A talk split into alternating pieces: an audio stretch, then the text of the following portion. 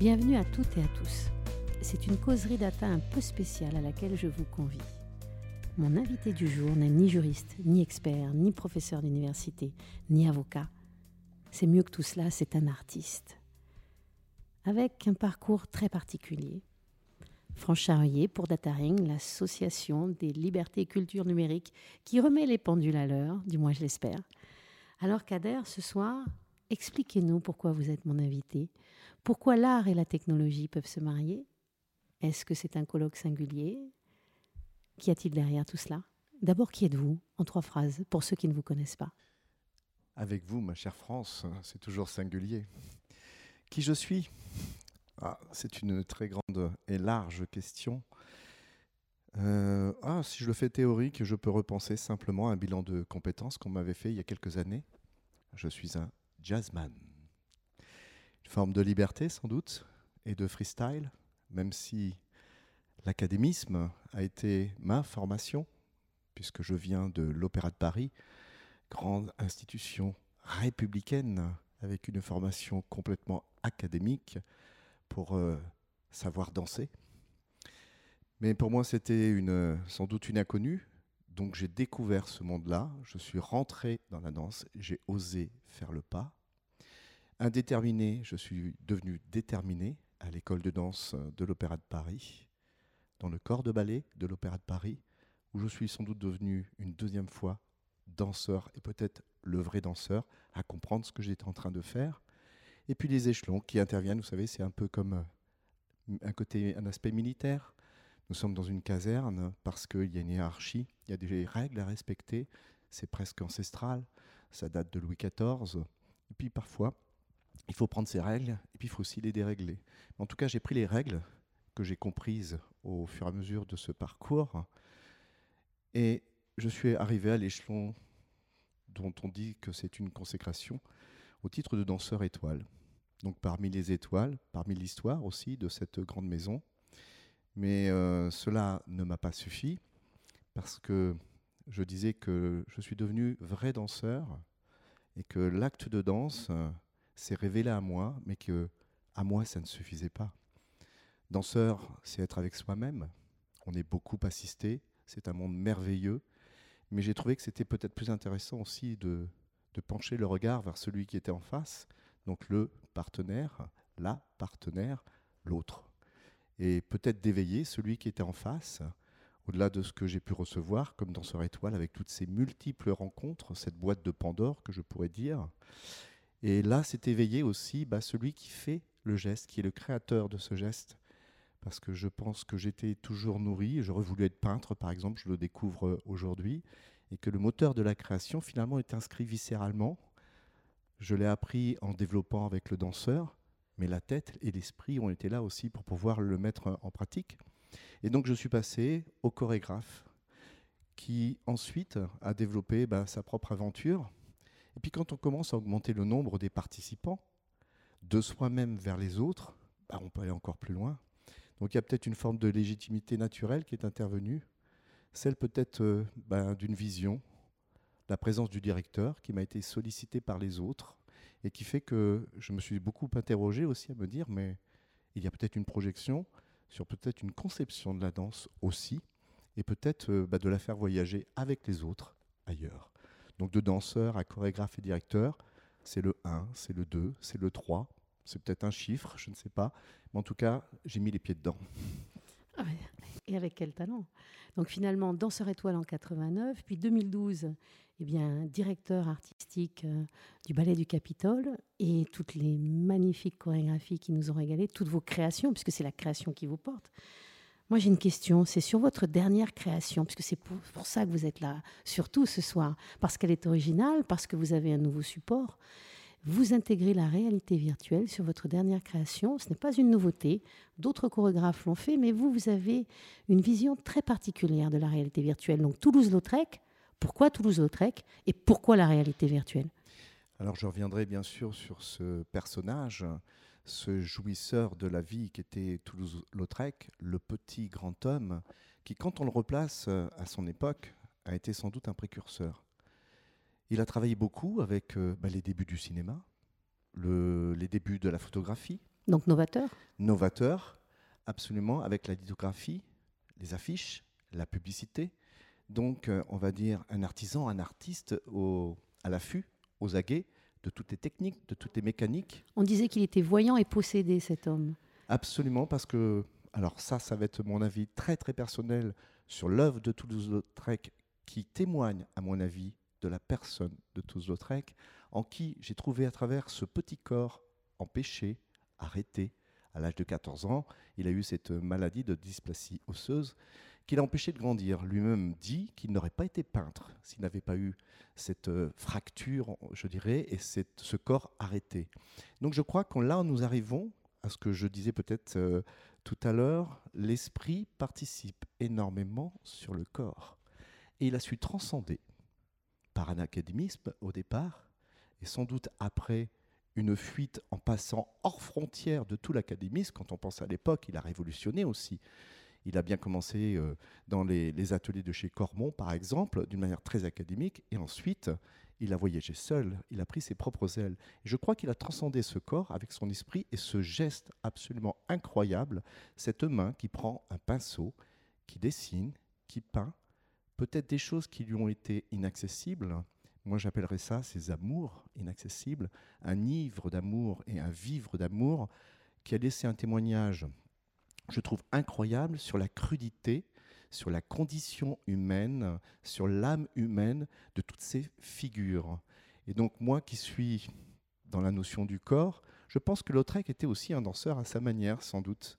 Quand je vois ces instantanés qu'il nous a laissés, avec ces figures connues et inconnues, je vois le mouvement qui précède et je vois le mouvement a posteriori. Et ça, je pense que lui-même, avait sans doute cette vision, cette projection de ce qui est avant un mouvement, un geste, et ce qui est après.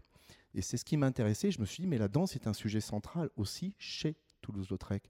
Donc quand on mélange l'histoire du mouvement qui le fascinait, c'était la vitesse à l'époque avec le cyclisme, euh, je pense que là, il y a quelque chose, on rapproche le geste, le mouvement, la peinture pour colorer, et les techniques qui étaient présentes à l'époque, est-ce que la réalité virtuelle n'est pas comme le début du cinéma, peut-être une nouvelle ère qui va nous permettre simplement d'ajouter sur une vision, une projection qui là est en 3D, pourquoi pas 4D, puisque nous mentalisons aussi beaucoup de choses à travers cette réalité virtuelle. Je trouve ça très très intéressant. En tout cas, que ce ne soit pas un substitut du spectacle vivant. Je, trouve qu'aujourd'hui, véritablement après ces deux ans de pandémie, on serait quand même très couillon de se dire qu'on va aller voir un spectacle entier en réalité virtuelle. Par contre, que ce soit un petit bonbon, comme le dirait Jacques Brel, je suis prêt à le prendre, ce petit bonbon, s'il ajoute, non simplement comme un divertissement, mais aussi avec une dramaturgie, quelque chose à ce qui est dit, raconté en face.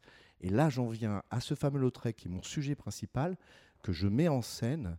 Et là, je me suis dit qu'avec le mouvement, avec la danse et la nouvelle technologie, cela pouvait être tout à fait participant ensemble de trouver une cohésion et d'amener à ce que le public puisse recevoir peut-être ben, un, nouvel, un nouveau regard, une nouvelle histoire avec ce fameux Lautrec. En fait, c'est sortir, vous n'avez eu de cesse que de sortir de l'académisme. Il y a beaucoup de Toulouse-Lautrec en vous finalement, dans tout ce que vous nous racontez. C'est un peu votre parcours, sortir de la contrainte, sortir de la contrainte du corps, sortir de la contrainte d'un corps aussi connu que l'Opéra de Paris, avec cet académiste qui vous sert, qui modèle, qui durcit, qui, qui est une forme de souffrance permanente. Et puis peut-être en ressortir pour être libre. Mais dans ce que vous dites, moi, ce qui me frappe dans, ce que vous nous décrivez, c'est finalement le rapport aussi à la liberté, vous l'avez dit très bien, mais il n'y a pas de liberté si on n'a pas de contraintes au départ, hein. si on ne sait pas respecter les règles. Il faut les connaître, les règles, pour pouvoir s'en affranchir. Mais vous avez aussi un rapport très particulier avec la peinture. Et donc Toulouse-Lautrec là-dedans, c'est un peu de soulage, c'est quoi pour vous dans cet aspect visuel, l'homme voyant, l'homme possédé, mais son rapport à la peinture, est-ce que c'est le vôtre aussi? Parce que vous êtes là aussi pour nous parler de vous. Alors euh, oui, vous parlez de, voyant et de possédé. Donc, euh, moi, ce qui ressort de manière très personnelle, sans mettre quoi que ce soit sur une étiquette de mon, de mon regard, c'est comme un peu Francis Bacon quand il disait que c'était uniquement de l'électricité du cerveau et un regard direct et frontal sur ce qu'on réceptionnait. Donc si je le prends tel quel en direct, tout à l'heure je parlais de crudité, il y a une expression, on parle d'expression, je dirais, de la vie. Il y a quelque chose aussi que je ressens qui n'est pas triché.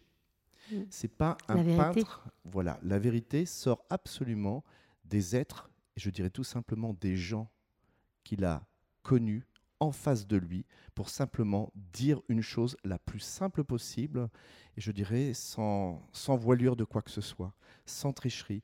Et ça, c'est quelque chose qui, moi, me touche énormément et m'émeut énormément. C'est ces corps torturés chez Bacon qu'on retrouve d'une certaine façon chez Lautrec, alors que Lautrec, c'est beaucoup plus joyeux. Oui, mais c'est la goulue. c'est pas des corps euh, torturés. Il peut y avoir, mais il y a surtout une émotion parfois sur ce que j'appellerais moi le dérisoire, voire sur la déchéance.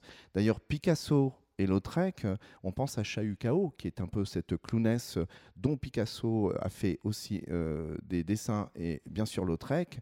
Et on la voit assise comme si, après le numéro qui était flamboyant, et je rejoins les saltimbanques avec Rainer Maria Rilke, qui parle de ces saltimbanques. Qui sont-ils? Donc les artistes, ce sont ces On les voit comme on les rêve. C'est cette surabondance d'être, et en même temps, quand les lumières s'éteignent et qu'on les voit dans les coulisses ou chez eux après, il y a quelque chose qui s'affaisse. Il y a quelque chose qui disparaît et que cet artiste n'existe plus. Il a donné l'humilité. L'humilité. L'humilité forme d'humilité. C'est-à-dire se mettre à distance son, son informité, s'en échapper mais ne pas en avoir peur, je l'ai face à face, la vérité du corps. La vérité du corps, bah, qu'est-ce qu'a fait Lautrec? Il l'a rendue flamboyante à travers ce geste, je pense clairvoyant aussi. Il nous a donné des beautés incroyables. Et je crois que c'est ça qui me touche en premier lieu. Ensuite intervient euh, la danse, comme je disais tout à l'heure, le geste, le mouvement. Et là, je commence à analyser ce qu'il se passe sur sa, sa proposition, on va dire, euh, d'une personne ou de gens qui, l'entourent. Mais dites-moi, finalement, comme on, parle de corps souffrants, on est des corps souffrants, on est des corps cherchants, des vrais corps. Finalement, avec la crise sanitaire, avec cette mise à distance de l'autre, sa peur de l'autre, ou l'autre, c'est l'enfer, hein, mais c'est notre enfer à nous. Dans cette Qu'est-ce que ça nous a appris? Qu'est-ce que ça vous a appris, le Covid sur la danse Comment font les danseurs en période de Covid? Et comment vous, vous avez appréhendé cette distanciation sociale, cette peur de l'autre, cette peur des corps Alors je vais vous répondre euh, en deux étapes. Déjà peut-être, puisque nous sommes liés à Lautrec, je parlais tout à l'heure du corps empêché de Lautrec.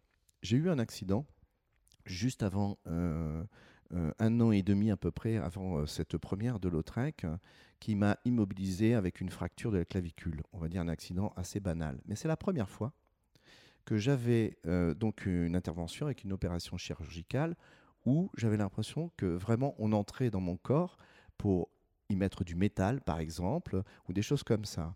Et je me mettais à la place de Lautrec, qui lui aussi avait ses jambes qui étaient tout à fait arrêtées dans sa croissance, qui fait que je crois que on mentalise énormément qui nous sommes avec le corps que nous avons, et que de là, il se passe une relation à l'autre qui est très personnelle, très particulière à chacun, mais qui définit aussi qui nous sommes dans la projection au monde et donc à l'autre.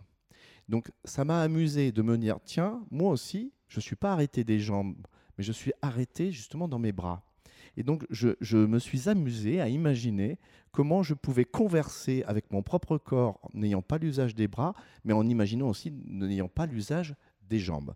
Ça, c'est tout, de suite une sorte de jeu voire de schizophrénie aussi, de se dire, tiens, on va rentrer dans ça et on va essayer d'éveiller quelque chose dans une recherche personnelle qu'on va essayer de transmettre ensuite aux fameux Lautrec, qui seront les danseurs, sur lesquels je ne veux pas qu'on rentre dans l'illustration pour jouer à, je sais pas, Charlie Chaplin ou Fred Astaire, mais comment on, incarne et on investit un corps qui peut être contraint ou arrêté. Donc, mais justement, le Covid avec cette hibernation forcée, comment on fait? Alors j'en viens à ce corps arrêté qui est d'une brutalité absolue. C'est terrible. Bon, étant aussi euh, directeur, j'avais moi personnellement euh, cette sensation d'être à l'arrêt et, et aussi de mettre aussi à l'arrêt mes danseurs par obligation.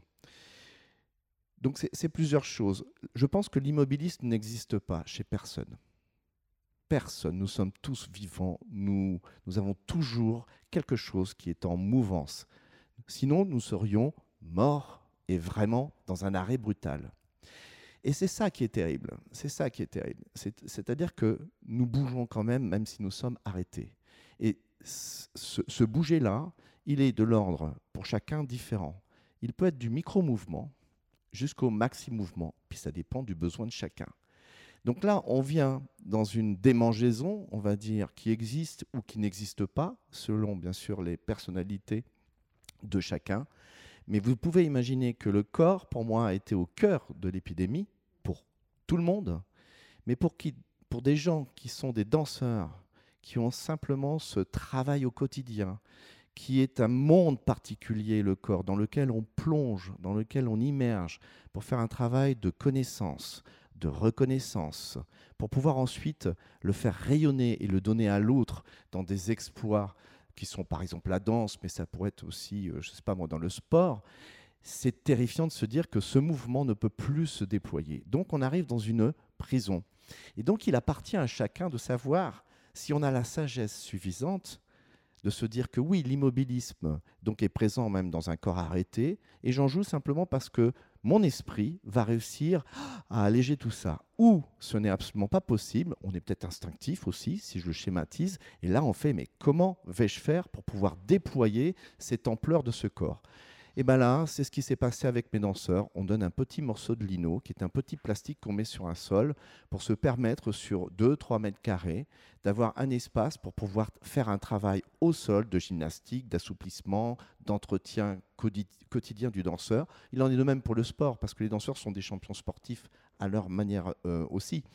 Et donc, et c'est terrible parce qu'on se met un espace finalement euh, presque de, je dirais, de séparation et de protection.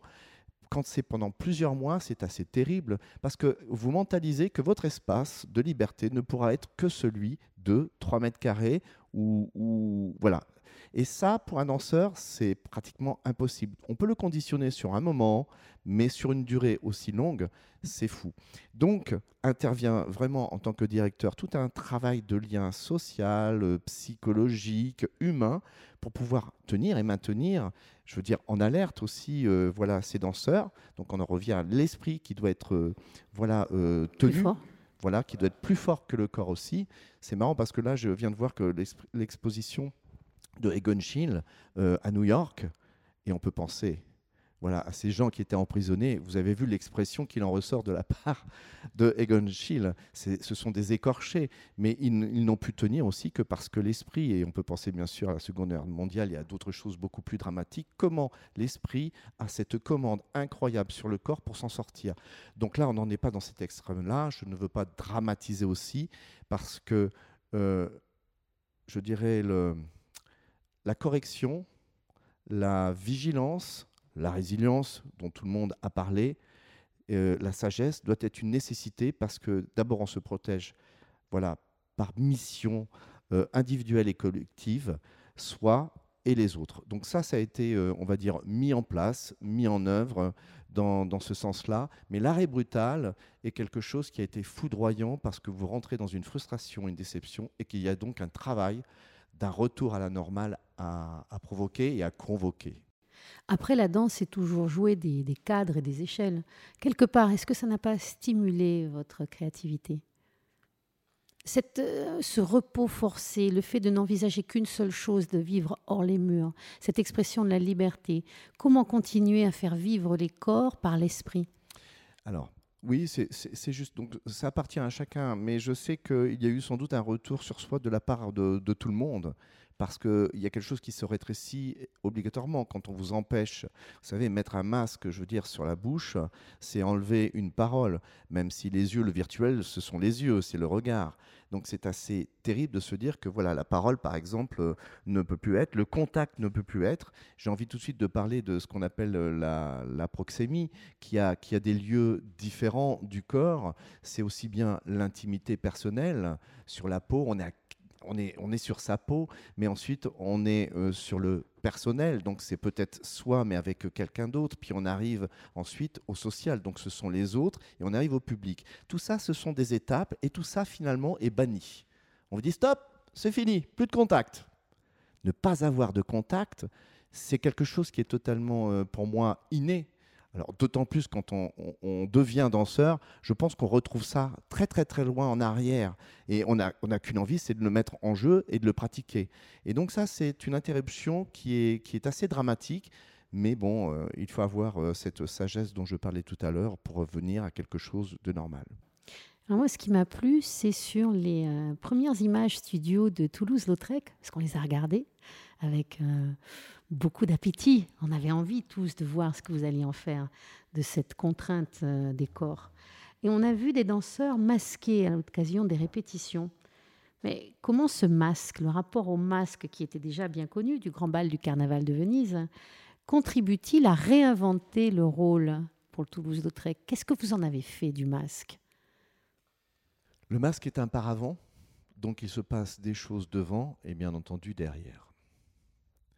L'envers du décor, comme en peinture C'est absolument l'envers du décor. Même si vous mettez un petit morceau de tissu sur la bouche, il y a quelque chose d'inévitable. Le corps ne peut plus parler normalement, naturellement.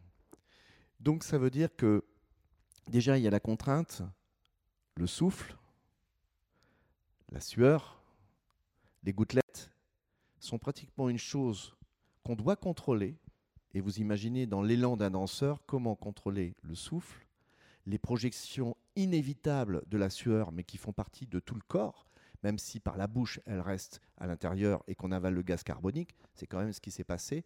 Moi j'étais admiratif parce que nous avons porté le masque continuellement et quand vous êtes dans un grand élan physique en ayant besoin d'avoir la respiration, euh, je dirais, tous les examens scientifiques ont dit essayez de ne pas dépasser 80% d'un effort physique, sinon vous pouvez avoir une alerte, pourquoi pas cardiaque.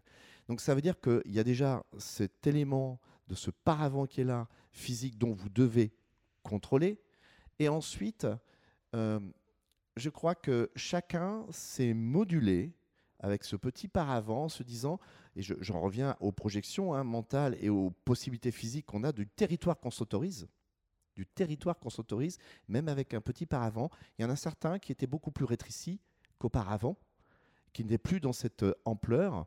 Ensuite, moi, ça m'a servi de pouvoir jouer sans doute avec euh, ces corps masqués en les mettant sur des personnages très précis. C'est vrai que en tant que chorégraphe, je ne peux pas agir sur Lautrec comme j'agirais sur la Goulue euh, qui est beaucoup plus ronde, on va dire, euh, rien que par euh, déjà la définition de son, de son prénom.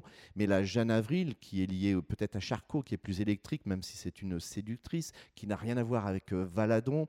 Et, voilà. et donc, à partir de là, ça a été un alchimiste qui joue avec le, le, corps et les graphies qui sont proposés justement par, par les territoires de ceux qui sont en face, qu'ils soient masqués ou non masqués. Donc moi, en, général, je travaille sur cet instant capital de, recherche de la danse avec euh, mes danseurs et il apparaît et disparaît des choses qui sont bien sûr de l'ordre du, geste, mais qui, moi, ensuite, me font dire qu'il y a autre chose que le geste. Quel est le support de ce geste? C'est ce que je vais chercher. J'en reviens au, dessin de Lautrec, ce qui est avant, ce qui est après, mais c'est la même chose dans le vivant sur un geste qui est donné mais pourquoi il m'a fait ce geste avant et pourquoi il le poursuit après? Et donc moi, le chorégraphe, il met un geste cousu avec un autre en cherchant parfois du sens ou du non-sens, parfois aussi les propositions d'issues nouvelles des danseurs ou même des erreurs des danseurs. Et donc on se sert tout ça et finalement nous sommes dans une conversation ensemble, tous ensemble. Donc malgré tout, ce qui est incroyable, je disais que l'immobilisme n'existait pas, même si nous sommes rétrécis dans ce champ, on va dire, de protection parce qu'il y a une épidémie et qu'on est masqué, nous avons quand même trouvé le moyen d'être en dialogue ensemble avec les corps dansant et donc parlant. Finalement, c'était plus que jamais Toulouse-Lautrec, quelque part. Parce que euh, Toulouse-Lautrec, hein, au-delà de la contrainte euh, physique qu'il avait, des contraintes sociales également, puisque c'est étriqué, hein, il était contraint de s'échapper. Et puis, ce qui me surprend euh, toujours autant, c'est que Toulouse-Lautrec était d'une étrange modernité. Il jouait avec les nouvelles technologies. On l'a vu sur l'exposition de sa peinture au Grand Palais c'était magnifique. Hein, on, avait pu le voir même ensemble, je crois. Ce qui m'intéresse, moi, c'est l'appropriation de la réalité virtuelle par Toulouse-Lautrec et ce que vous en faites postérieurement à une crise sanitaire, finalement, vous avez tous été quelque part un peu Toulouse-Lautrec et vous le retraduisez, vous le, vous le rendez vivant. Et, moi, la question que j'ai envie de vous poser, qu'est-ce que ça vous a apporté, cette immersion? C'est pas la première fois qu'on utilise la, réalité virtuelle qu'un chorégraphe le fait. Je crois que Gilles Jobin l'avait fait à la Mostra de Venise. Mais vous, vous le revisitez d'une autre façon. Oui, il y a bien d'autres chorégraphes d'ailleurs qui l'ont utilisé il y a même 20 ans avec des moyens tout à fait différents. Aujourd'hui, la nouvelle technologie euh, finalement est beaucoup plus pertinente, euh, miniaturisée aussi, qui fait qu'on peut aller dans beaucoup plus de succès et de rapidité, on va dire, de résultats. Moi, si je reviens à Lautrec, j'imagine que la personne qui va porter un casque dans le public, elle-même peut être Lautrec, puisqu'elle est conditionnée assise sans jambes, pour porter un masque, et peut-être que c'est le haut du corps qui, lui, va être dans le mouvement, en twistant son corps et donc son regard, parce que la réalité virtuelle, c'est quoi? C'est l'immersion à l'intérieur d'un espace, un espace scénique, et c'est la première fois au monde, c'est un événement que dans un spectacle vivant qui est celui de la danse, et particulièrement du ballet, on met à peu près une dizaine de séquences où le spectateur je, dis, va peut-être se retrouver comme Lautrec à l'intérieur, comme il, aimait, il était attablé par exemple au Moulin Rouge, où il était à l'intérieur des bordels pendant 2-3 ans pour être un oublié et se fondre absolument avec ce qui se passait autour de lui. Et eh ben le spectateur dans l'immersion, ça sera ça aussi. Il fait partie du décor et il est acteur. Absolument. Et il est acquis par tout le monde. Et c'est là où il y a cette forme de sympathie, de fusion, avec euh, ce Lautrec, cet acteur qui sera immergé et qui va être finalement quoi? Dans la proximité d'un bouillonnement de vie. Et je crois que Lautrec, c'est ce qu'il recherchait. Il recherchait cela, il ne voulait pas rentrer seul chez lui. Il était entretenu, c'était un dandy, c'était un aristocrate. Euh, la comtesse Adèle, sa mère, lui donnait l'argent matériel, mais lui donnait aussi l'argent pour ses fêtes, pour ses amis.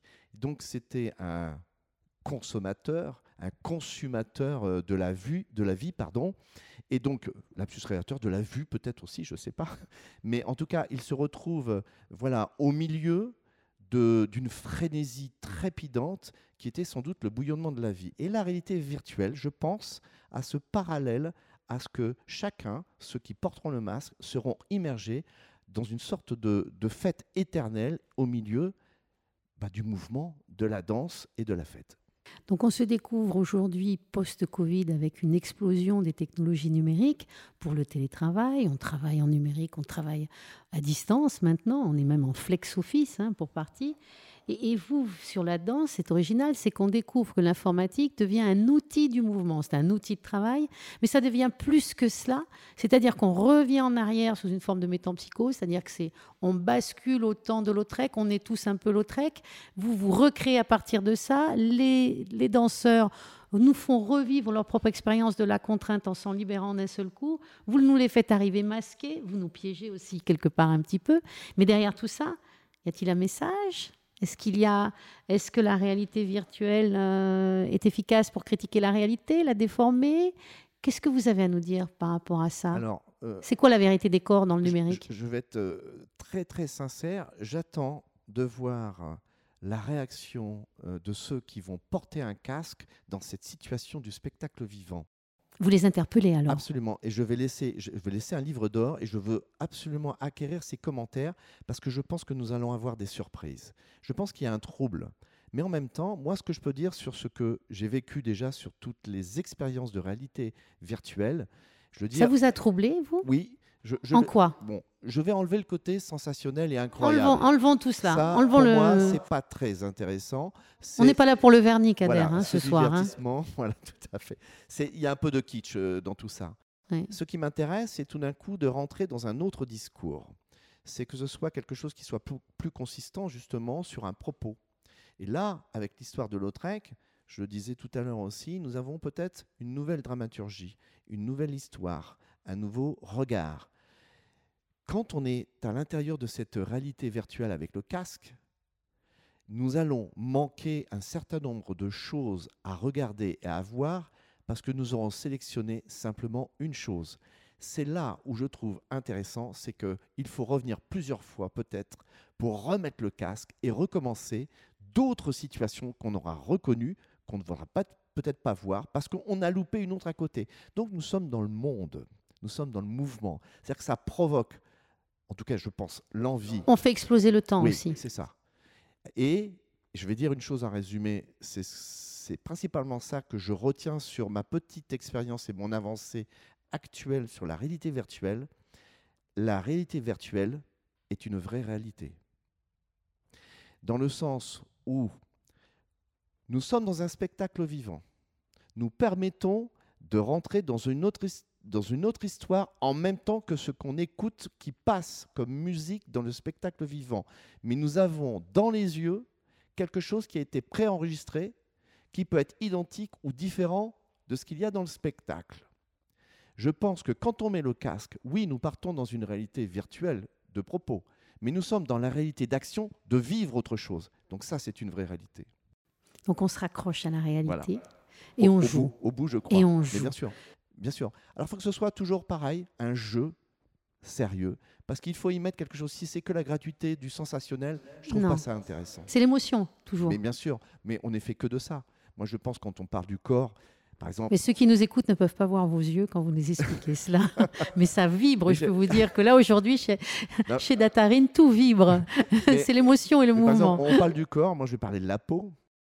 Eh mais la peau, c'est l'émotion, c'est le premier ressenti que nous avons dans le monde quand on sort euh, du ventre de la maman, je pense que c'est les premières choses, c'est cet espace, c'est l'univers, la sphère. Mais vous imaginez, vous imaginez tout ce qu'on touche, la première chose qui touche, c'est cette peau. La peau, cette membrane, je pense qu'elle fait partie de cette bulle émotionnelle et c'est la première couche qui reçoit ce ressenti. Donc vous imaginez tout ce qu'il y a derrière après?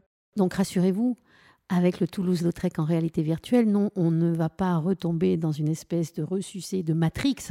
Non, le chorégraphe est peut-être un peu codeur de la danse, mais il veut nous ancrer dans une autre réalité, du moins dans plusieurs réalités. Celle que nous en ferons, on est acteur.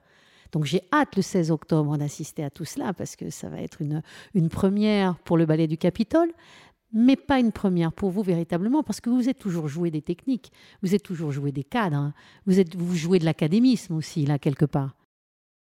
Vous savez, euh, je suis devenu chorégraphe, on va dire, par, euh, par inadvertance pratiquement.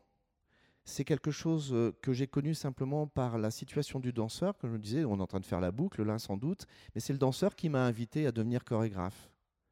Et finalement, c'est le chorégraphe qui a invité euh, le directeur. C'est pour ça que tout à l'heure, je parlais de légitimité.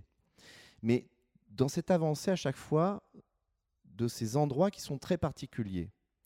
On n'agit pas de la même manière en tant que danseur, en tant que chorégraphe et en tant que directeur. D'ailleurs, j'essaye à chaque fois de savoir où j'ai ma place. Le chorégraphe est un archéologue par rapport au danseur, parce qu'il contient quelque chose, mais le directeur va récupérer chez le chorégraphe et le danseur ce qui appartient au passé en sachant, et j'en viens là aujourd'hui, ce qui me motive, bien sûr que c'est la création, mais c'est évidemment l'inconnu. S'il y avait une recette, à savoir le résultat, on ne ferait pas les choses.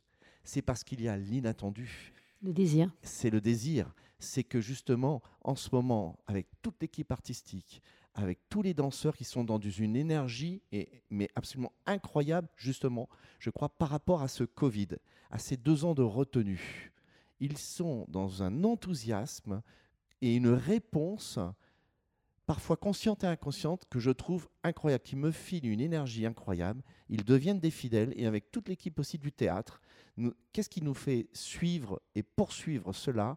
C'est quelque chose qui est en face, qu'on appelle l'Autrec, et qui est déjà en locomotive, qui est parti même avant nous, et on essaie de le rattraper. Et c'est ça qui est motivant. Donc les corps sont là pour être sans doute dansants. J'espère qu'ils seront parlants pour ceux qui vont les recevoir en face. Et qu'ils seront sûrement possédés aussi. du moins, je l'espère. Non, ce, qui, que l'on entend quand vous parlez, c'est véritablement que vous les aimez, vos danseurs, mais que vous aimez aussi votre public. Mais c'est vraiment c'est ce qui vraiment transparaît quand vous vous exprimez. Et moi, j'ai envie de vous poser une autre question parce qu'on a, on a de cesse que de dire, nous, dans notre environnement numérique, de la data, puisque c'est, aujourd'hui, c'est, c'est ça, les libertés, les cultures numériques, et, et s'intéresser à la danse, c'est quelque chose de naturel. Ce que j'ai envie de vous dire, c'est est-ce que vous pensez que l'utilisation des nouvelles technologies est neutre pour la danse? Absolument pas. Je pense que tout a une euh, intervention, une intrusion. Après, on s'en sert ou on s'en dessert. C'est l'usage, la pratique qui fait qu'il y a des choses qui s'effacent, on va dire presque naturellement, parce qu'il euh, y a l'entendement commun, il y a l'entendement tout à fait particulier de certains qui sont très omnubilés par certaines techniques et qui veulent les employer et les mettre vraiment coûte que coûte, toujours en circulation. Mais je crois, je crois que le temps dit, dit les choses. Et euh, dans le temps qui dit les choses, je pense que le socle de l'humanité, ce sont les histoires et les récits que nous faisons. Et c'est l'histoire qui dira ce qui reste, ce qui ne reste pas. Et je crois que l'humain, lui, restera quoi qu'il en soit. C'est pour ça qu'il faut forger absolument, euh, je dirais, ces histoires et ces récits à l'intérieur de chacun de nous, qu'ils soient accompagnés de technologie ou pas. Donc en fait, que ça nous échappe ou pas, il demeure simplement que c'est un matériau vivant qu'on va pouvoir utiliser. C'est absolument ça. Tout simplement. Ouais. C'est un, un médium, c'est un intermédiaire. C'est pour ça que je reviens que la réalité virtuelle, à ce jour, peut-être que je changerai d'opinion, peut-être un petit peu plus tard, sur la pratique, l'usage de cela, n'est qu'un complément, n'est qu'un supplément pour peut-être dire les choses aussi autrement et accompagner peut-être cette réalité que nous vivons dans une virtualité, mais pour dire qu'on est quand même dans une réalité à la fin. Et lorsqu'on avait euh, échangé sur la réalité euh, virtuelle, du moins dans ce que vous nous dites, on, va parler aussi des choses qui fâchent. C'est important parce que souvent le ballet, l'opéra, c'est vécu comme des pratiques d'esthète. Est-ce que le fait de permettre aux solutions numériques finalement de jouer un pas de deux, également avec les danseurs, avec le chorégraphe et avec le spectateur, est-ce que ça ne nous permettra pas une, une autre forme de démocratisation et d'attirer un jeune public sur ce qui fait véritablement notre différence, c'est-à-dire notre culture, les valeurs, leur faire découvrir cet autre monde qui ne doit pas être réservé avec simplement à quelques happy few. Aujourd'hui, j'avais euh, une journaliste euh, par téléphone euh, qui me parlait donc de l'Autrec et de la réalité virtuelle. Je pense que ce n'est pas qu'un air du temps, même si la DGCA, la Direction générale de la création, artistique, sollicite, réclame que le spectacle vivant soit aussi numérique. Je crois que ce sont des, des chemins qu'il faut prendre, parce qu'il y a sans doute des avancées qui vont être euh, opérationnelles dans le temps. Il y en a certaines qui le sont déjà, je pense, dans une certaine mesure. Aujourd'hui, ce que je peux dire, c'est qu'il faut aller comme un, explorateur dans ces domaines-là mais en même temps, il faut être très mesuré parce que je me mets cette règle à défendre, et vous l'avez senti et compris, je voudrais absolument qu'on reste dans cette notion de vivant et donc d'humanité. Est-ce que dans le virtuel, il y a aussi de l'humanité? C'est beaucoup plus froid, euh, c'est moins amical. Et donc moi, je voudrais qu'on fasse très attention à ça. C'est pour ça que je dis que la réalité virtuelle, allons-y, mais surtout que ce ne soit pas un substitut du spectacle et de l'humain. Écoutez, sur cette phrase euh, empreinte d'humilité, d'émotion et de nécessaire mise à distance, je crois que vous feriez la leçon à beaucoup d'universitaires qui commentent la réglementation, les nouvelles technologies. Vous l'avez dit avec vos mots à vous, qui sont nos mots à nous, et on a envie de vous voir, on a envie de les voir danser, on a envie de les célébrer, puis on a envie d'être avec vous, tout simplement. Je vous remercie, Kader, pour ce beau témoignage sur votre parcours, sur Toulouse-Lautrec, sur la réalité virtuelle. Et puis ce qui fait qu'on vous aime, et ce qui fait qu'on aime vos danseurs, et qu'on sait que vous nous aimez aussi parce que vous nous faites participer à tout ça.